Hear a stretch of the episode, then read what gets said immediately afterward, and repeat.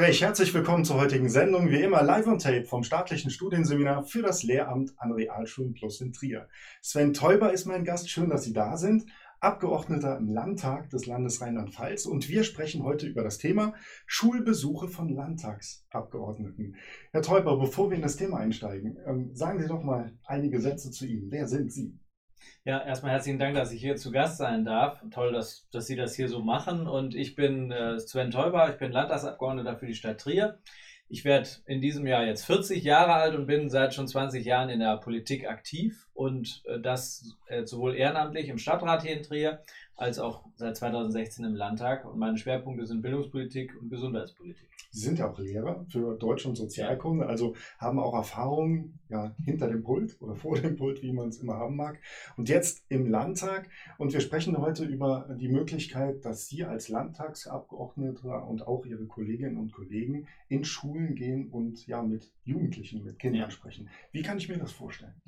Also ich äh, mache das immer so, dass äh, ich die Schulen regelmäßig anschreibe äh, um deutlich zu machen, zum Beispiel jetzt anlässlich des Europatages im Mai, äh, dass wir über Grundwerte reden sollten, die abseits von Parteipolitik liegen, sondern die unsere Grundfesten des Staates zusammenhalten. Und das ist mir ganz wichtig, dass junge Menschen sehr, sehr früh erkennen, warum es wichtig ist, dass wir in einer Demokratie leben und dass es nicht Gott gegeben ist, sondern dass wir daran arbeiten müssen. Und äh, dann gilt, ist es so, dass die Schulen mich einladen können und äh, zum Glück auch rege davon Gebrauch machen. Und ich mache das in allen Schulformen, das ist mir ganz wichtig. Äh, das heißt, ich fange in der Grundschule schon an und gehe bis äh, über alle Schulformen, auch in die Förderschulen, überall hinein. Und ich merke tatsächlich, dass äh, nicht unbedingt diejenigen äh, immer am besten vorbereitet sind, von denen man das meistens äh, vielleicht erwarten sollte, äh, sondern ich immer positiv überrascht werde in vielen, vielen Punkten, wo man denkt, ach, das sind so ganz kleine oder auch, die haben vielleicht ganz viele andere, anderes im Rucksack. Die interessieren sich häufig sehr, sehr viel für Politik. Mhm. Wie mache ich das als Lehrkraft? Ähm, kann ich das als Klassenlehrer machen? Muss ich Sozialkundelehrer sein?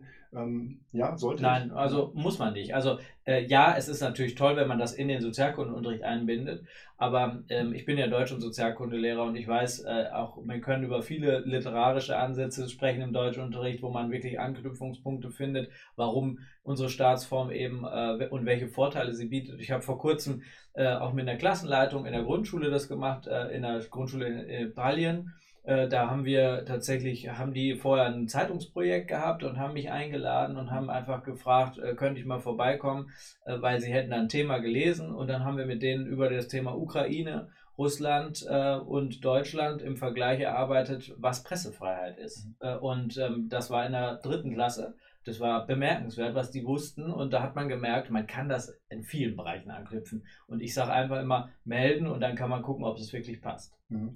Und es ist dann schon so, dass die Lehrkräfte in aller Regel ihren Besuch vorbereiten. Also mit den Kindern schon mal arbeiten, welches Thema soll mit Ihnen besprochen werden? Was ist Demokratie? Was ist ein Landtag? Ich denke, das weiß ja nicht jedes Grundschulkind, oder? Nee, nee, also vor allem ist es für die meistens so, oh Gott, da kommt Politiker, ja, äh, ist das überhaupt ein Mensch? Ja, und äh, das finde ich ist mal ein ganz entscheidender Punkt, äh, dass die Schülerinnen und Schüler merken, das sind Menschen wie du und ich, äh, jedenfalls in der Regel. Und äh, das kann ich morgen auch werden. Ja, wir müssen ja, wollen ja auch junge Menschen für Demokratie begeistern und auch äh, Menschen ausbilden, die morgen diese Funktion übernehmen können, auf allen Bereichen, mhm. äh, allen Ebenen. Und äh, deswegen ist es äh, natürlich gut, wenn man äh, auch immer einen Raum freilässt in solchen Schulstunden, die einfach allgemein auch mal ein bisschen abtasten können äh, und trotzdem einen thematischen Schwerpunkt bilden. Mhm. Ähm, für uns ist ja wichtig, den Beutelsbacher Konsens ähm, einzuhalten, ja. also dass sich jedes Kind selbst entwickeln kann, dass wir keine Meinungen auf unsere Schüler quasi aufdrücken. Genau. Nun sind Sie, Sie ähm, SPD-Politiker, es gibt viele verschiedene Fraktionen, die in die Schule gehen. Wie, wie gehen Sie mit diesem Thema um?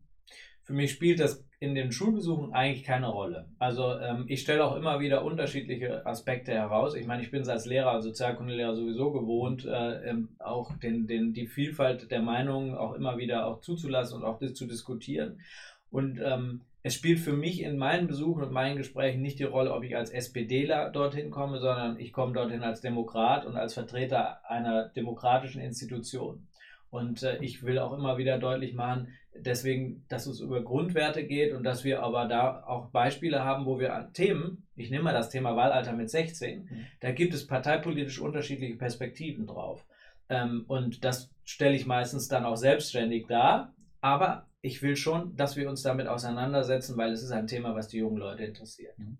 Ich kann mir vorstellen, wenn Sie ähm, in höheren Klassen zu Gast sind oder vielleicht in der Oberstufe, dass Sie dann auch interessante Gespräche mit den Schülerinnen und Schülern führen, vielleicht auch kritische. Ja. Können Sie äh, da ähm, vielleicht ähm, ja, Erlebnisse schildern, die für Sie besonders interessant waren?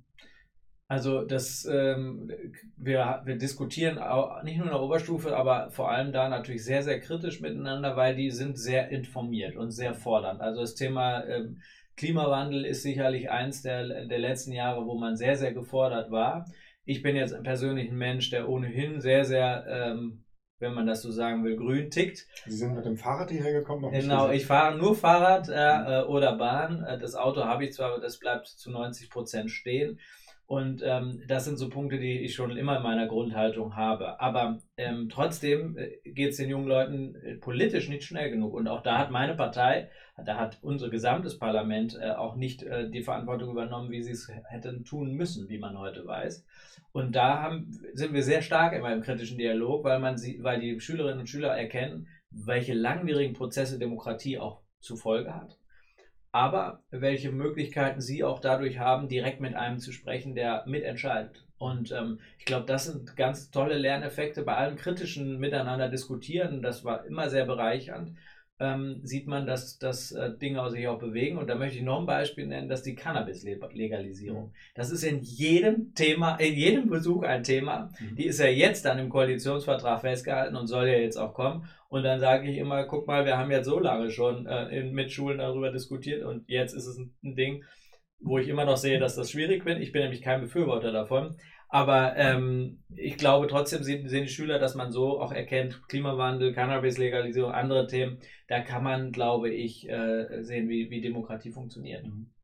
Sie erfahren ja in den Schulen auch viel über die Schule selbst, schätze ich mal, ja. und die Diskussionen, die Sie mit den Schülerinnen und Schülern führen, ähm, tragen Sie die denn auch in den Landtag ähm, zurück und besprechen Sie das mit Kolleginnen und Kollegen? Also ist das da auch Thema, was Sie ja. in den Schulen erfahren? Definitiv. Also ich äh, nehme das in, ich bin ja im Bildungsausschuss dann regelmäßig, äh, ich gehe im Austausch mit dem Bildungsministerium, wir sind in Plenardebatten, ähm, da kommt das, dann, da nehme ich Beispiele auf, da bringe ich diese Beispiele auch und dann nehme ich natürlich auch positive oder auch negative Lerneffekte mit, um zu schauen, da müssen wir nacharbeiten. Ich will mal ein Beispiel nennen. Ich war vor kurzem in der BBS, Berufsbildenden Schule hier in Trier, G&T, Gestaltung und Technik.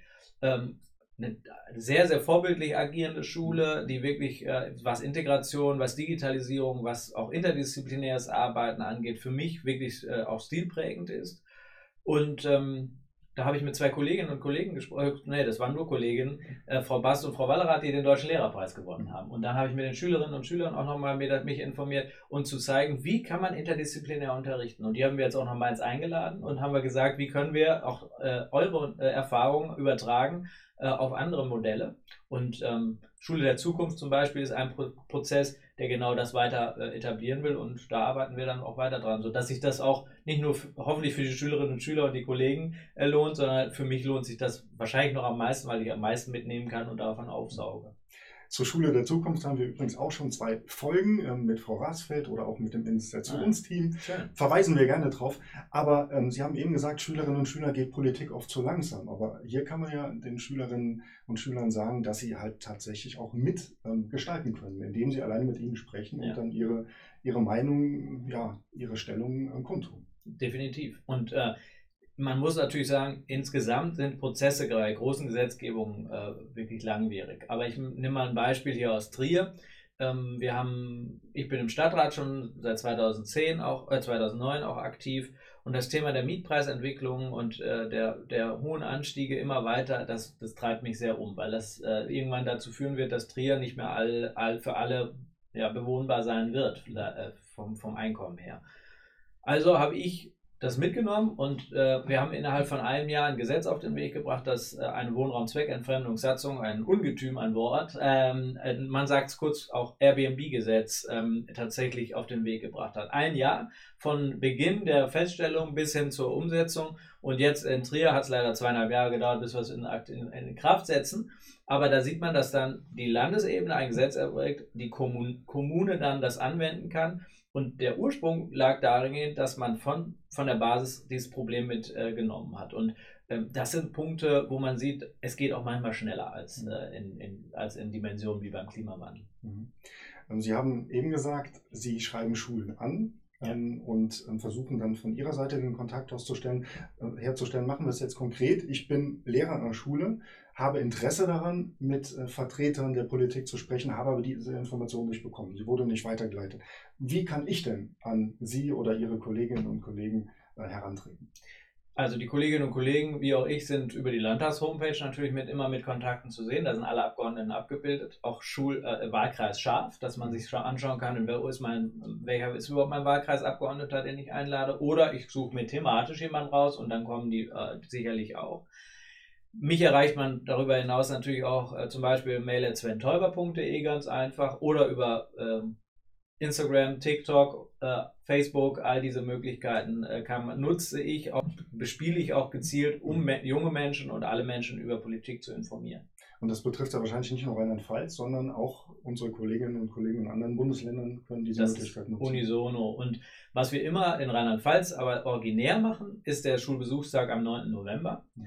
Das ähm, ist so, dass äh, da der Landtag generell unterwegs ist äh, und alle Abgeordneten wie auch Teile der Regierung sind da immer wieder in Schulen an diesem Tag, um an dem bedeutsamen äh, Datum oder im Umfeld dieses Datums auch über die Grundwerte von äh, Antirassismus, von Demokratie und Vielfalt und Toleranz zu, äh, zu, äh, zu diskutieren. Das ist ein bisschen schade, dass da in letzter Zeit, ich sage es jetzt auch mal so, seitdem die AfD da äh, im Landtag ist, ist der, ist der Run auf dieses Angebot nicht ganz so groß mehr wie vorher. Mhm. Ähm, ich glaube, man sollte es nutzen und auch nicht scheuen, mal eine, eine Podiumsdiskussion zu machen. Also ich bin ein streitender Verfechter dafür, dass man, dass der Streit zur Demokratie gehört, solange er anständig und äh, nicht persönlich läuft.